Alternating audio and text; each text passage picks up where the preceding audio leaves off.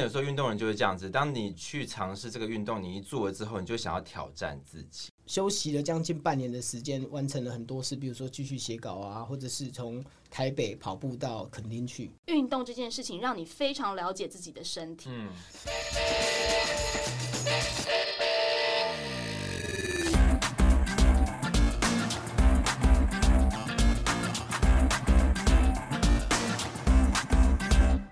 来到这一集《运动人的 Pancake》，我是 Windy，我是小鹿。小鹿。今天我们采访的这个人呢、他的采访经验非常丰富。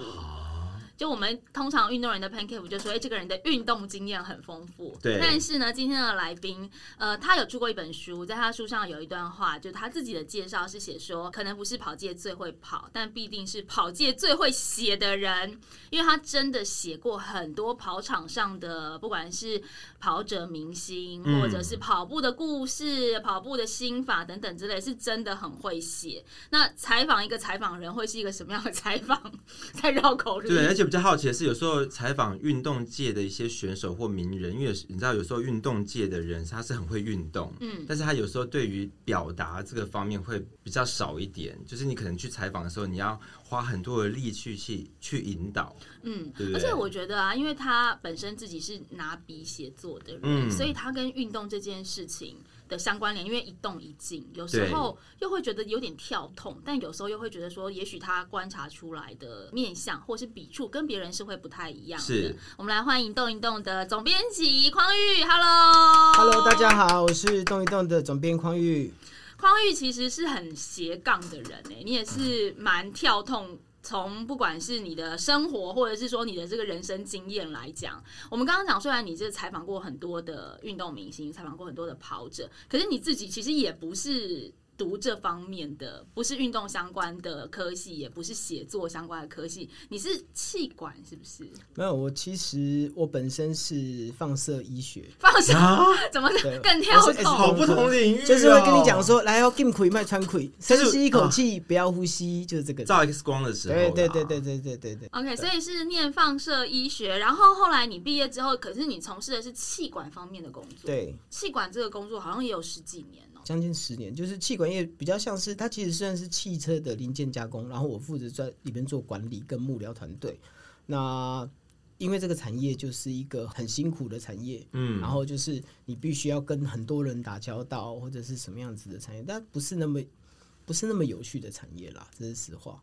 那后来又怎么从这个气管方面的产业跳到网站媒体？因为其实真的是非常不一样的两个领域，这完全都是不同领域，不同领域对啊，啊。从医学，然后到企业，然后又到媒体，对，就是感觉三个平行线，三条跑道有没有？操场上，的。操场上，它也不是第一跑道、第二跑道跟第三跑道，三一跟四跟七跑道这样子。在我在那个气管业工作了将近十年之后，有一天呢、我遇到我的直属长官跟我讲说：“哎、郑欢玉，你这边工作多久？”我说：“我要十年了。”他说：“哇，那很棒，在十五年后你就可以退休了。”然后我心里想说：“哈，这个工作我已经做的这么辛苦，还要再十五年吗？”然后一个月后我就丢离子单了。所以你还没有找到下一个目标，你就先离职。我是就直接丢离子单的。那、嗯那个时候的我就是呃有几个，因为我本来就是已经在帮一些运动平台、运动媒体写文章了，嗯，所以哦后来就是因为这样，那我休息了将近半年的时间，完成了很多事，比如说继续写稿啊，或者是从台北跑步到垦丁去，嗯，对，类似像这样子的行为，呃，台北，跑步到垦丁，对。没有听错，我刚刚我刚刚我刚刚还不好意思反射性动作，耳机还想拉一下，说台北跑步到垦丁，就感觉好像只是从那个塔悠路跑到塔城路而已。对，我想 说跑到一些外其他隔壁外县市就是差不多了，跑步到垦丁到底是一个什么样子的毅力呀、它就是一个你的皮肤会从白的慢慢变成黑的，最后变成碳的。然后你回到回到台北之后，人家跟你合照的时候，你会发现你看不到自己。没有，他就是那个阿甘正传》有没有？里面跑一跑，然后头发就慢慢上去了。对，我觉得如果在身上放放一个 GoPro 缩时摄影的话，你就可以看到自己身体的变化。对，然后就每天那个胡子逐渐逐渐逐渐对，然后肤色色阶一直变黑，这样。对对对对。那那时候是跑了几天啊？我那时候跑了十天，然后算过是四百六十公里。哇，很超460一天一天一个天全马。对，一天一个好厉害哦，好厉害！自己一个人吗？对啊，就最后一天还有两三个朋友陪我跑，那其他时间都是自己一个人，所以基基本上就是把整个西台湾都看遍了。哇我，还可以跟你介绍哪一条路是我遇过最长的，好像在台南的中正南路吧，我记得我大概跑了有五公里，还要还要十公里，都跑不到尽头。我觉得你真的是因为写作，所以有办法观察到这些。因为如果我从台北跑到垦丁的话，我只会看到地上那一条白线，你说视线只有那条视白线线我不，会记得说哪一条路最长，或者什么，就像马在跑的时候，马是这样遮着，然后只看到前面。我就只看地上那条白线。没有，但是跑步的时候，有时候就是要欣赏一下沿途一些风景啊、因为你你必须要把自己放放空，对就是享受别人的风，则对你就一直跟太阳很痛苦，就哇，太阳一直一直照，然后很痛苦，然后跑不动，你又想要走路，所以你只好跟大自然结合，比如说旁边的鸭苗啊，有鸭子会叫啊，然后狗啊对啊之类的，被狗追一下被狗 会紧张啊，对，自己找乐子。但我觉得这是很。棒的经验，人生中可以有个这样的经验，我觉得算很厉害。嗯，所以你那时候其实等于并不是因为跑步，呃，并不是因为进入了运动网站，然后才开始运动，而是先运动，然后先写作，才进入动一动去对工作。对对对对，很早以前就因为跑步跟协作的关系，后来才有机会进了动一动当媒体。哇，你看，又是一个运动改变你职涯的故事、真的欸耶对，很多人都是因为运动的关系，所以人生整个大转弯，就是完全不一样的路。就是在运动过程中，突然脑子灵光一现，嗯突然对人生又有很多的新的启发，就眼前那道光就出现了。对，用我们那个综艺的画面，就是跳一下，跳一下就到下一个场景。对综艺逻辑是这样，综艺逻辑是这样。那你那时候进入动一动的时候，其实应该台湾的运动风气还没有这么兴盛吧？呃，我进入动一动的时候，其实台湾的运动风气有慢慢的起来，但是还没有到兴盛的程度。而且网络媒体也还没有现在这么兴盛，自媒体或是社群什么是的。你现在讲的是很久以前，是呃？那个 你现在讲你不要报年龄，你这样讲好像回溯到很很很没有 long long time ago，应该说那个时候，其实很多运动员他们已经有这样的念头，发现原来哦，比如说社群软体，他们发现其实这是可以用的平台，嗯但是他们并没有想到我要怎么用、怎么操作这件事啊，情。就是没有把它 combine 在一起，是不是 long long time ago？对，嗯，有一点，有一点。因为动一动算是我们在呃不管是跑步界，或者是说呃网络媒体嗯，专门介绍跟讲运动这件事情，动一动算是先驱啊，蛮先对驱，的。我们算蛮早的，蛮早对在做经营开创者，可是就是因为是先驱开创者，所以初期的经营应该不容易吧？我只能说，就是套我一句哥们儿的话，就是做内容产业就是烧钱。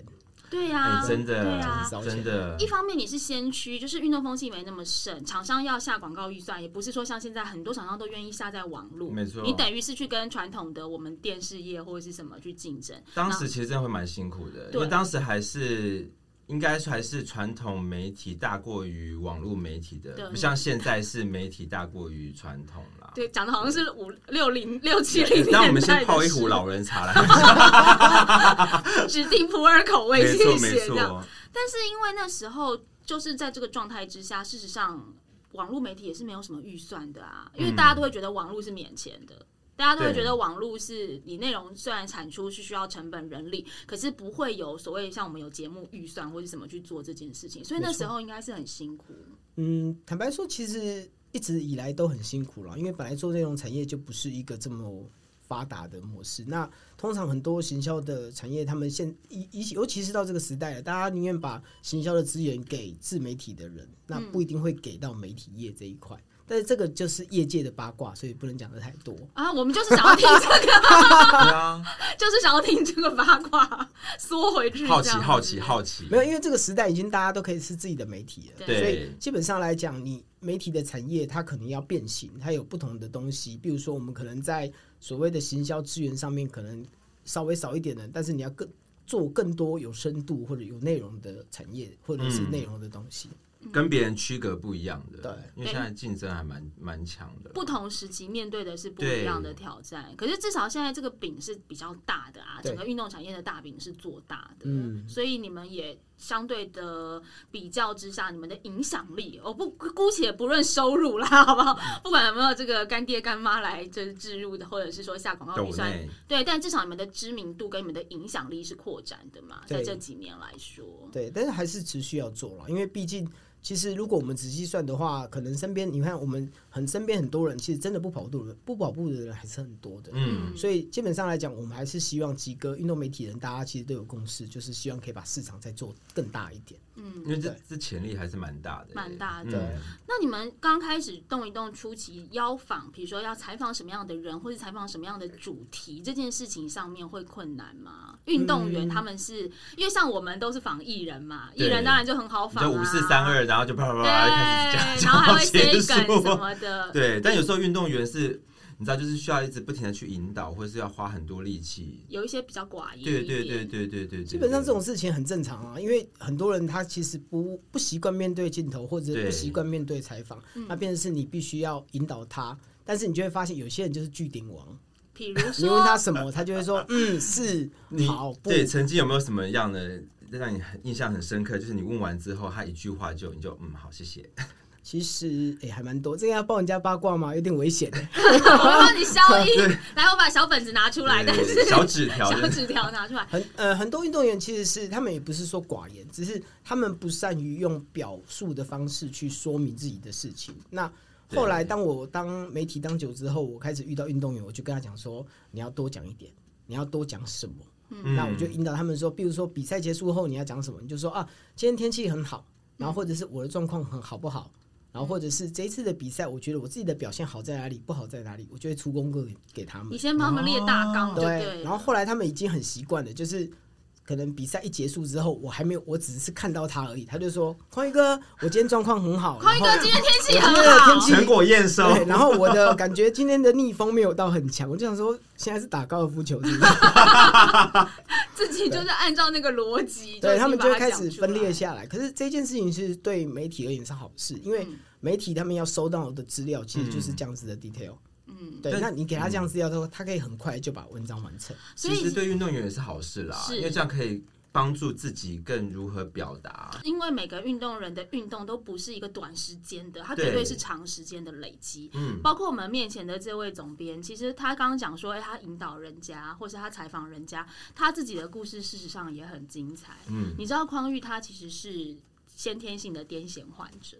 啊但是他就是医生跟他说你不能运动，你不能游泳，但他就跑去永渡日月潭啊、铁人三项，然后跑反而更要挑战自己。越野跑啊、超马之类的。对对对，其实这个这个应该这样讲，就是说医生的说法是说，你可以进行适度的运动，对你的身体状况比较好。是，然后我就说，那什么叫适度？他说，啊，你就去跑步跑个半个小时啊。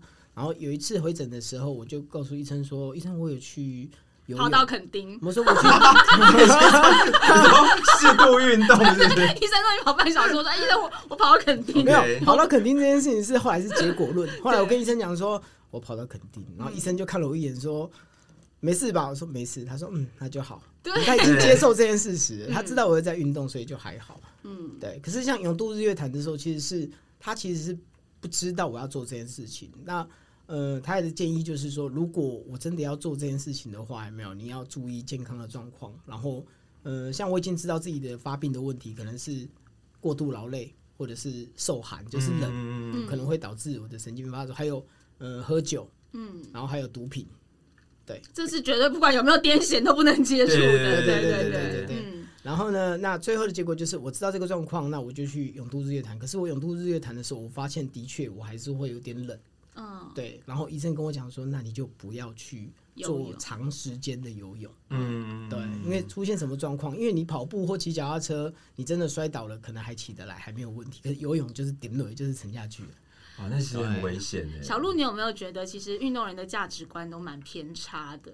动不动开口就是说好台北跑到垦丁，然后说医生说不要你好你游泳，但你不要游太久，不要长时间。永度日月潭叫做不长时间的游泳没。有，但我发现有时候运动人就是这样子，当你去尝试这个运动，你一做了之后，你就想要挑战自己，对，对不对？但是其实心就是有一个啊叛逆的因子。对，你的癫痫是什么时候？从小就发现有这个体质上面？其实，在青春期的时候有发现有哦青春期对对对对，是会到严重到会有什么样很明显的程度？呃，我严重的状况的时候会整个昏倒，嗯，整个昏过去，然后就是我只能说我人生中坐救护车的经验比人家多好几倍。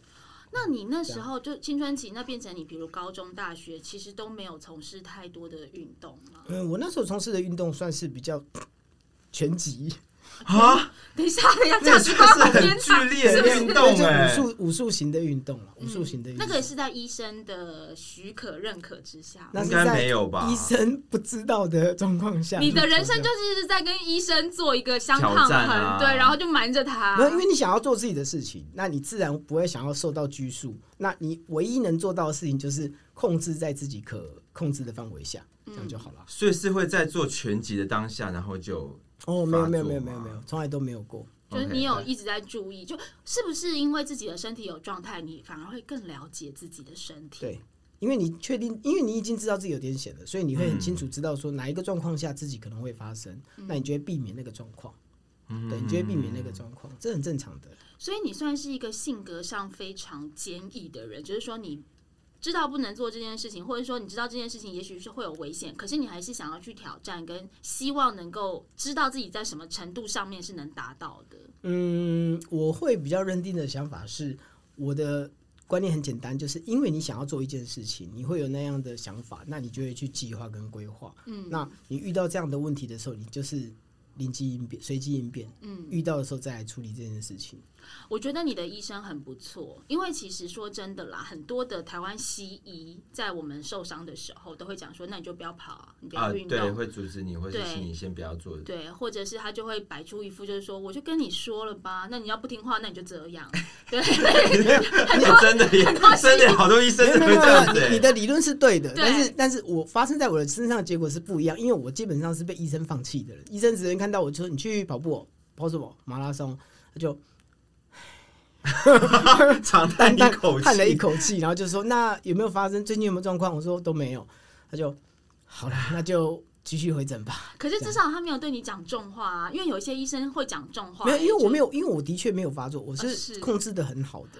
所以医生其实是无言以对。对，就是医生又很担心他会发生什么事，但是他又可以自己控制在一个对，因为因为你可以控制一下，基本上他就不会担心这件事情。可是我觉得这一点很重要，就是说我们常讲运动带来什么好处，有一些好处是外显性的。可是我也很同意匡玉这个做法，就是说事实上在你的身体有状况，像我也受伤很多次，可是我觉得运动这件事情，它其实是让你更了解你的身体，你很知道你什么时候会累，你什么时候会崩溃，你什么时候你的肌肉会不听话，就是你其实在这个过程当中都是在跟自己。很细腻的的，对，那是一种你细腻的感受，跟你在跟自己说我现在怎么样，嗯你在反应，对，所以我觉得其实匡玉透过运动也等于是，我觉得他对你的癫痫或者说你先天上一些体质的调整是有帮助的。嗯，它的确是帮助很大啦。所以你后来知道说，因为运动跟呃帮让你的体力、让你的精神状况变得更好的时候，其实你就会放不下这一件事情，然后你也会热爱这件事情。嗯，那时候开始运动，除了就是想要调整体质之外，好像也是为了减肥，是不是？对，因为我曾经很胖，我现在大概五十八、五十七公斤，很瘦轻哎，哎、我最胖嗯的时候是八十吧，也是很励志的故事。八十八十对对对，是跑了多久之后开始？就其实我也没有一个明确的知道，好像跑了一两年吧，嗯就慢慢的瘦下来。健康的瘦那有搭配饮食控制吗？有有有还是有搭配刻意节食这样？因为我如果如果不刻意去搭配饮食的话，应该会很难再瘦下来。嗯，现在其实匡玉的整个跑量也是蛮大的，而且你那时候跑一跑，你开始了解自己的身体，不只是像我刚刚提到的，它不只是勇度日月潭、铁人三项，你也有参加过。我觉得铁人三项这个风险更高诶、因为你是在不同的运动之间转换，然后时间又长。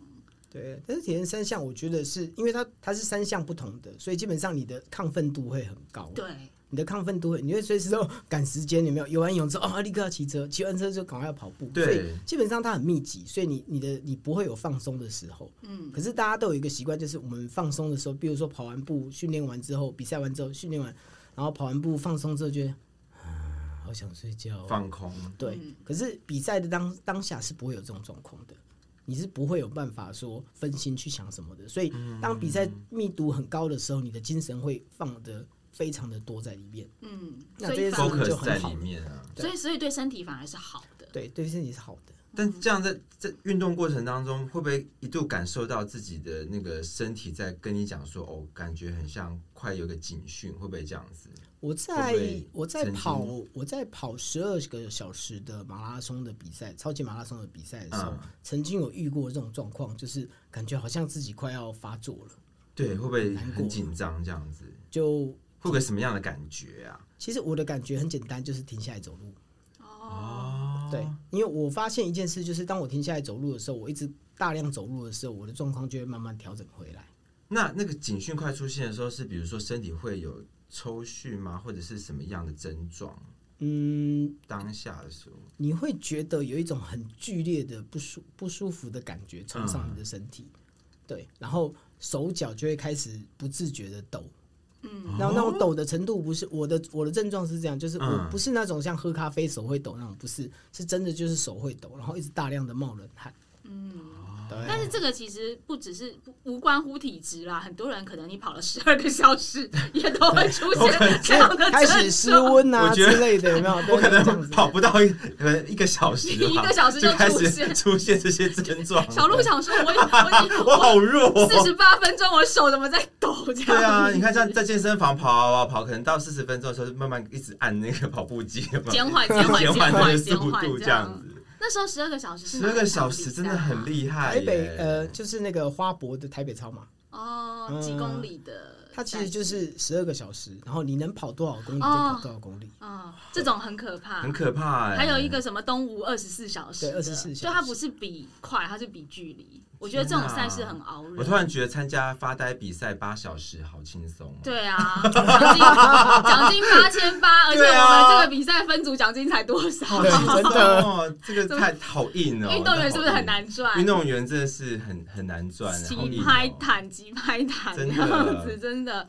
但是其实呃，匡玉的运动量跟就是你认识运动这些事情达到平衡之后，它是不是也让你就是生活上面会有不一样的启发跟改变？比如说你去面对别人的故事，跟你去采访的时候，你也会有一些自我投射，或者是说把你的故事跟别人融合在一起。其实多多少少会，因为我觉得好玩的地方，就是因为你采访运动员的时候，运动员会很愿意跟你聊天，因为他知道你也是热爱运动的人，嗯，那嗯他就会很愿意跟你。那你们在聊天的过程中，你们开始有一些对话，就会变得很 match，就不会变得是很有疏离感的。对他跟你讲说啊。他跟你讲说我的配速是什么的时候，然后有些人真的就是听不懂对，嗯什么是配速，嗯，你就要必须要花时间去重复。但是对于运动员，我们的互动上面就会非常的自然，因为他知道我想要跟他聊的是什么。嗯，对，所以可以更快切入重点。对，没错。所以动一动里面所有的员工都必须要完成半马或是全马才可以应征进去吗？没有啦，其实面试条件 对啊，先完成几项马拉松比赛这样子。对啊，没有啦，其实大概完成十个马拉松就可以了。没有乱讲的，怎么可能？或者是说没有完成超马不能辞职，不能离职，否则剁小指之类的。没有，当然是希望说，呃，进公司的人至少对于运动这件事要有一定的热忱。哦，当然，对，当然，你要一定的热忱。那因为你对运动有有热忱的话，那你就会看到这一个产业内的人的故事，嗯你就会开始哎、对这个产业会有自己的使命感。然后你会发现运动也是很有趣的。那因为其实有一些我们那个运动网站媒体啊，或者是铁人公司啊，一些运动相关产业里面的人，当你进去的时候，就算你没有呃跑过全马，你没有玩过铁人，你进去之后，在那个环境里，你很难不被推坑。对，对啊，就是看到大家想做，啊然后想要说，哎，那自己来挑战看看。对啊，所以你们的员工算是蛮蛮有定性的，应该就是我说，们员工那一半一半，有一些人是有实际有运动习惯的人，他们就会长时间维持运动；那有一半的人嗯可能就是对运动这件事情就是休闲，嗯，对，啊他们不会那么热衷的投入这件事情。了解。嗯因为那个有时候惩罚的项目也会是比赛啊，像我记得之前铁人公司的小编。就是因为他们在做那个完赛礼的时候出了一点小瑕疵，那他的惩罚就也不扣你薪水，也不支遣你，也不会骂你或什么，就叫你明年去比一场二二六铁人赛。这样对 哎，你讲完我整个鸡皮疙瘩起来，我要是那个小编，我一定会认真把工作做好。这个太太吓人了。对，就是觉得很哈扣这样子。对，好硬哦。所以我觉得在运动媒体里面工作是一件蛮有趣的事情啦。坦白说，在运动媒体工作其实是很幸福的事情，对啊因为你接触的人跟接触的事情其实都是正面的，嗯嗯那你就会感感受到那种很正面的气息跟运动的感受。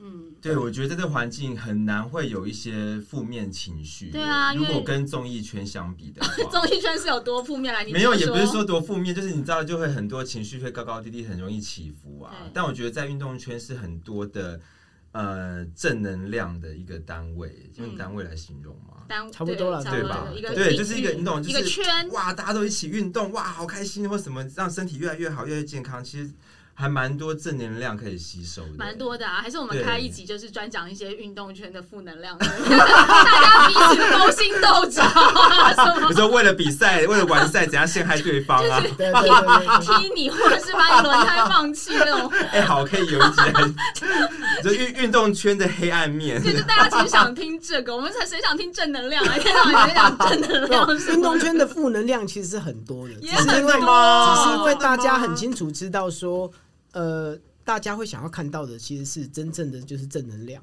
那负能量的事情，可能很多人是大家会自己消化掉，对。对，大家会自己消化掉我。觉得这是运动人的一个特质，就是说，因为运动这件事情，它其实会造成挫折。嗯那个挫折你必须去克服之后，运动这条路你才可以往下走。所以我觉得大部分的运动人其实自我修复的能力都很不错。没错，所以这就是为什么你觉得是正能量，并不是我们没有负能量，而是我们在修复那个过程当中，我们也许就自己过去了，不会把它发扬光大这对样。对对对对，就自己消化完了之后，然后就继续往前走，这样。没错。嗯所以其实匡玉在就是动一动这么多年，也真的都是一直维持很正能量的。嗯，当然也有负能量的时候了哎、了。而且我觉得你对跑步这件事情不会厌倦呢、为什么你可以这么厉害？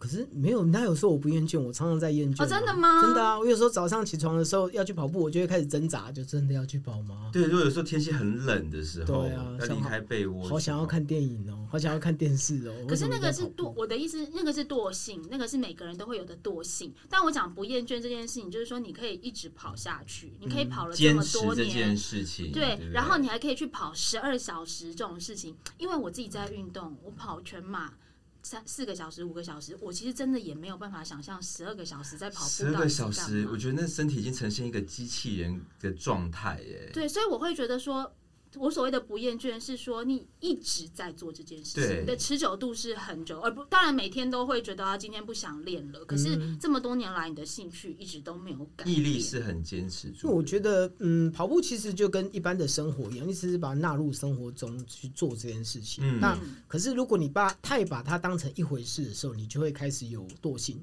就开始觉得我是不是可以拿掉，可以放弃。可是对我来讲，其实跑步就是一个生活，啊，融入生活了，它就是一个生活了。那你就是该做什么事情就去做啊。旅行的时候带着跑鞋去，或者是去哪里玩的时候带着跑鞋去，嗯这变成是一件很正常的事情。嗯，对，这很棒，这很棒。就像有些人，我我常看到有些人去出国旅行的时候，然后还特别早起，然后就去那边附近可能国外的地方跑一跑，我就觉得、嗯哇。好厉害哦！为什么像我们出国的时候，可能前一天还在哪个坝喝到 半夜，然后可能隔天中午才起床，嗯然后就为什么可以一大早就起来，然后就开始去跑步或什么的？我觉得这个心态真的也蛮蛮厉害的。嗯，一方面我觉得像匡玉说的，就是那是你个人的生活，不管你去哪个国家旅行，你在哪一天，你都持续这样的生活。另外一个就是呃，打卡就可以炫耀。我在因为因为重点讲到重点我在里斯他本跑步讲到重点啊，了我在我在富士山脚下。没有，他讲到重点了。酷，因为我我我去外国的时候，去意大利的时候，我就会带着手机跑步。然后因为意大利很多都是古迹，对，然后你跑步的时候，你会发现有一道墙，然后那个可能前阵子才知道说这个墙其实有三千多年的历史，两千多年的历史，你就会跟着他跑步。嗯，跑完步的话，一定要拍个照，然后一定要上传打卡。你是不是觉得我这理由很肤浅？没有，但其实用跑步、用运动的方式来一个观光的 tour，这也蛮也也是蛮厉害的啊、对，这是我要讲的第三个点。就是第二个点是刚刚讲说，其实你跑出一个轨迹图来，这是一个我觉得很棒的回忆。像我有一个那个照片 folder 夹，就是各个国家、各个城市我跑出来的轨迹图。然后再来第三个就是，其实你用跑步去认识一个城市嗯蛮好的，因为你也可以知道这些这个城市这些人的作息、他们的习惯，或者是说他们的早晨的样貌是怎么样等等，接地气的方式来认识气的。对，所以其实匡玉说的也很好啊，生活就是这样，不管你到哪一个城市都是这样子的生活。所以就是把运动融入生活了之后，反而就是可以让你喜欢做的这件事情更持久啦，嗯，对不对？对，其实呃，写作啊，我们刚刚讲说，匡玉本身是总编辑，写作也是匡玉非常热爱的一件事情。我觉得这点蛮在台湾蛮特别的。真的很特别。嗯我觉得能够写作，然后我觉得你这样，像我们以前都要写脚本，你嗯，知道，我觉得我以前最害怕就是写脚本这件事情。你不喜欢我每个礼拜都要 fighting，跟我自己内心的心魔抗拒，说我要坐在电脑前面，然后我要开始打很多很多的文字。你写脚本的心境跟就是早上我们起床要去跑步的心对境，就是我喜欢突然有点像的感觉。就我喜欢跟艺人，比如说聊完天，电话聊完之后，我觉得哇好开心哦。但是我当要把这些东西内容转化成文字，坐在电脑前面叭叭叭，就是你知道，我就要必须要去公司楼下，然后可能去晃一晃，喝杯咖啡，深呼吸，然后回来再回来办公室坐好开始打字。你病的好严重哦。就是你知道，每个礼拜都要 fighting 这件事情呢、所以你后来那个，所以我好佩服可以写作，就是可以从事文字创作，我觉得非常厉害。没有，所以后来你当监制，你就直接叫下面的人写，这样自己就不 突然升。级了，对不对但是我的意思是说，因为第一个男生喜欢写作的相对本来就比较少，嗯。嗯，第二个就是匡玉他现在的很多写作，他每天是会拿笔写日记，到现在据我所知，然后再来就是因为运动这件事情，它是很 patient 的，就是它是一个很动态的，嗯，那我觉得在很动的状态之下，你要沉静下来，反而相对是难度跟落差比较大的。所以我觉得匡玉写作这件事情，你是怎么样培养，跟怎么样把它跟你的运动去做平衡？嗯，比较好的答案的说法是。因为为什么你会写作？因为运动完之后很累了，你不想出门，就知道在家里写东西。那就睡觉啊。对对啊，在家里面看做电按摩椅啊，类似这样讲，但是其实我写作的资历其实更早，我大概二零零三年就开始写东西了。嗯，嗯对，那对我来讲，那其实只是一个你算是记录生活的方式吗？或者是记录生命看到的东西？比如说，有些人会画画，嗯，有些人喜欢摄影，嗯对，那我只是选择了用书写的方式去做，把生活的东西记录下来，或者是自己的感动、自己看到的事情记录下来这件事情。可是我觉得，嗯，因为我自己也是作家嘛，啊我我会觉得我很佩服匡玉是，有时候运动的故事哈，它的重复性会有点高，因为你都在写同一件事情。嗯假设你今天写旅行好了，这座城市跟那座城市当然都风景不一。样，对，可是比如说跑步这件事情，跑步就是 A 跑者、B 跑者、C 跑者、D 跑者，当然每个人都有每个人的故事，可是你的用词在运动的正在运动的这个过程当中，其实大家都有点雷同对或者是说你的词汇，你所形容跑步的词汇，跟你形容好跑步跟运动跟自己对话这些词汇，就好比有一本书叫做《香水》，那香水里面他写香味这件事情，他要用为什么那本书很厉害？因为他用很多很多的词汇去形容味道。对，就是你想不到，说我到底我们可能只哦玫瑰香，那玫瑰香到底是怎么香？他写了很多。我觉得匡玉给我的感觉就是，他好像那个运动界的香水，就是说你要用很多不同的角度跟词汇去书写关于运动这件事情。这个要怎么样去发想或者是练习？其实你们误会一件事了，其实我的重复性是很高哦，真的吗？马上拿回去对没有照，没有没有没有没有，但把其实稿拿出来我呃，改。我可以应该这样讲，就是其实因为有很多内容啊，很多的题材跟人物，其实他们的故事类似性都重复性是非常高的。嗯，那我只能做到的事情就是，你必须要借由跟他们访谈的过程中，或者是访谈故事的东西细节里面，去把亮点的东西放大，嗯，哦让他们去看到重点。因为可能他讲的东西很多，那这种东西其实大家都看得一模一样了。嗯，对，就很像二十四小时不停播放的社会新闻一样。嗯对那你要怎么样创造不同的价值观或不同的感动在哪里？然后甚至去把亮点抓出来，嗯，这才大家才会看到，哎，才会觉得哦，原来这个是跟人家不一样的地方。那这有时候会小点放大吗？应该也算是算哦，对，是不是小点？抓出亮点嘛。对嗯我只能，因为我只能做到这样的方式，因为你每一个运动员可能他们的背景是很相似的，嗯，那你只能抓出不同的亮点，或者是抓出他们的思想中的一环的东西拿出来放大。嗯，但这个也是要观察力跟敏锐度要很强。对啊，也是要要去引导这样，所以那个跟匡玉跑步的时候也要小心，随时在他其实观察你跑者。对 对对我其实真的会，我我其实真的会，真的所以哦我跟人互动的时候，我只有两一个两个选择，就是我跟人互动的时候，如果我听到很多东西是值得我留念的东西，我可能就会写在脸书上面，否则我就会写在我日记本本上面。可是我都会记着这件事情所。以日记本上是比较没有梗的，呃脸书上是比较有梗其实日。记本上是很有梗的，对，因为日记还会现在还会手写日记，表示是非常有值得纪念、跟留念、跟嗯记录的对对对，你会把这件事记录下来。对可是问题是因为它可能太有梗了，但不太适合拿出来放，因为它太私人、personal 的东西。OK 嗯对，了解。小本本里面小是有本很多 对对秘密跟厉害的，。因为我们有我们也有约约跑过，然后约跑，因为一边跑步你就是会一边聊天嘛，嗯一直讲一直讲。然后其实我在跑的时候，我心里就想说，嗯，我是把匡玉当好朋友，但他其实也是一个总编呢。其实我现在不管讲了什么，都是我一个私人的八卦，会不会有一点？哦，不会不会不会不，会，他他会收藏在小本本里面，然后就是放好这样。跑一跑就是说，哎、想要讲某个人的坏话，算了，还是不要。没有我我我我对我对我的产业有一个使命感，所以我跟所有受访者或者是跟呃采访的人啊什么的，我都会说一句话，我就是说。运动媒体的重点是希望让你有更好的发展，或让这个市场更为正面。没错没错，我的目标不是争取点阅率这件事情而已，我的希望是可以让更多人看到你，然后感受到你的真实。是不是很感人？现在哪一个网络媒体说我的目标不是点阅率？但是传达正念这件事情还蛮重要的啦，对啊因为现在大家都在拼，毕竟还是要拼点阅没有没有，啊。点阅率还是要，但是问题是，如果你呃只追求这件事情的时候，你最后就会失焦到很多东西。没，错，而且你就开始整个都歪掉了。对对啊，对你看你为了拼，像现在的，你看每天那么多的电子媒体，对，对，往往都是被那个标题，给吸引。对啊，然后你就被标题骗。像我你看你那时候为了拼点阅率，还吃了那么臭的体体育罐头。对啊，那个那个这个点阅率很现实我也我也我也很清楚知道，我们看流量啊，看相关数据，你也知道，女生永远比男生更受到吸睛的，呃，更有吸睛程度。对，然后那个坏的议题永远比好的议题更就是更有趣。八卦的议题，对嗯那但是问题是你知道这件事情，其实你如果照这样的方式走的话，最后结果就是你只会越钻越可怕，嗯，然后最后变成是你采访的人一定是女生，一定是八卦，然后一定是运动女生的八卦。还一定要叫人家穿运动内衣来拍照。那匡玉如果都是练跑的话，你会有自己的 pancake 吗？会有自己的训练场域？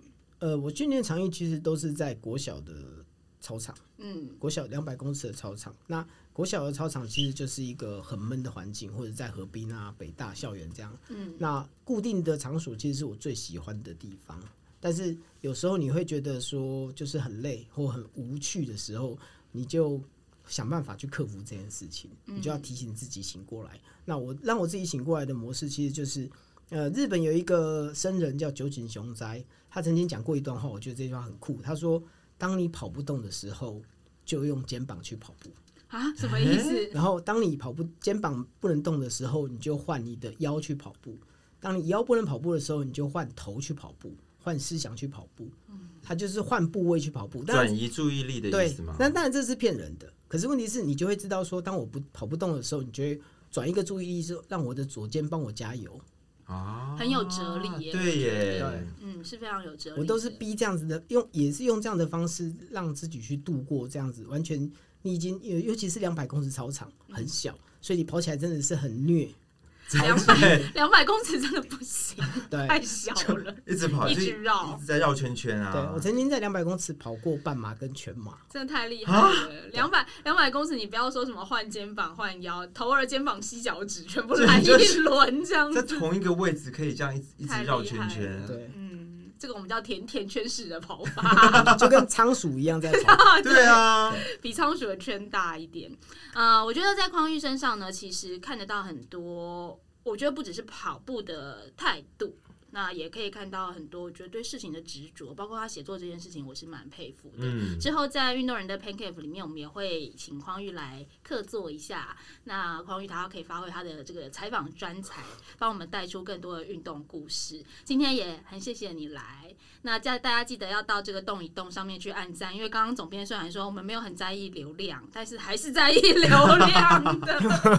运动员的 Pancake 大家也要记得把它订阅起来，影像版本可以到 YouTube 上面。今天谢谢你来玩哦，谢谢你们谢谢。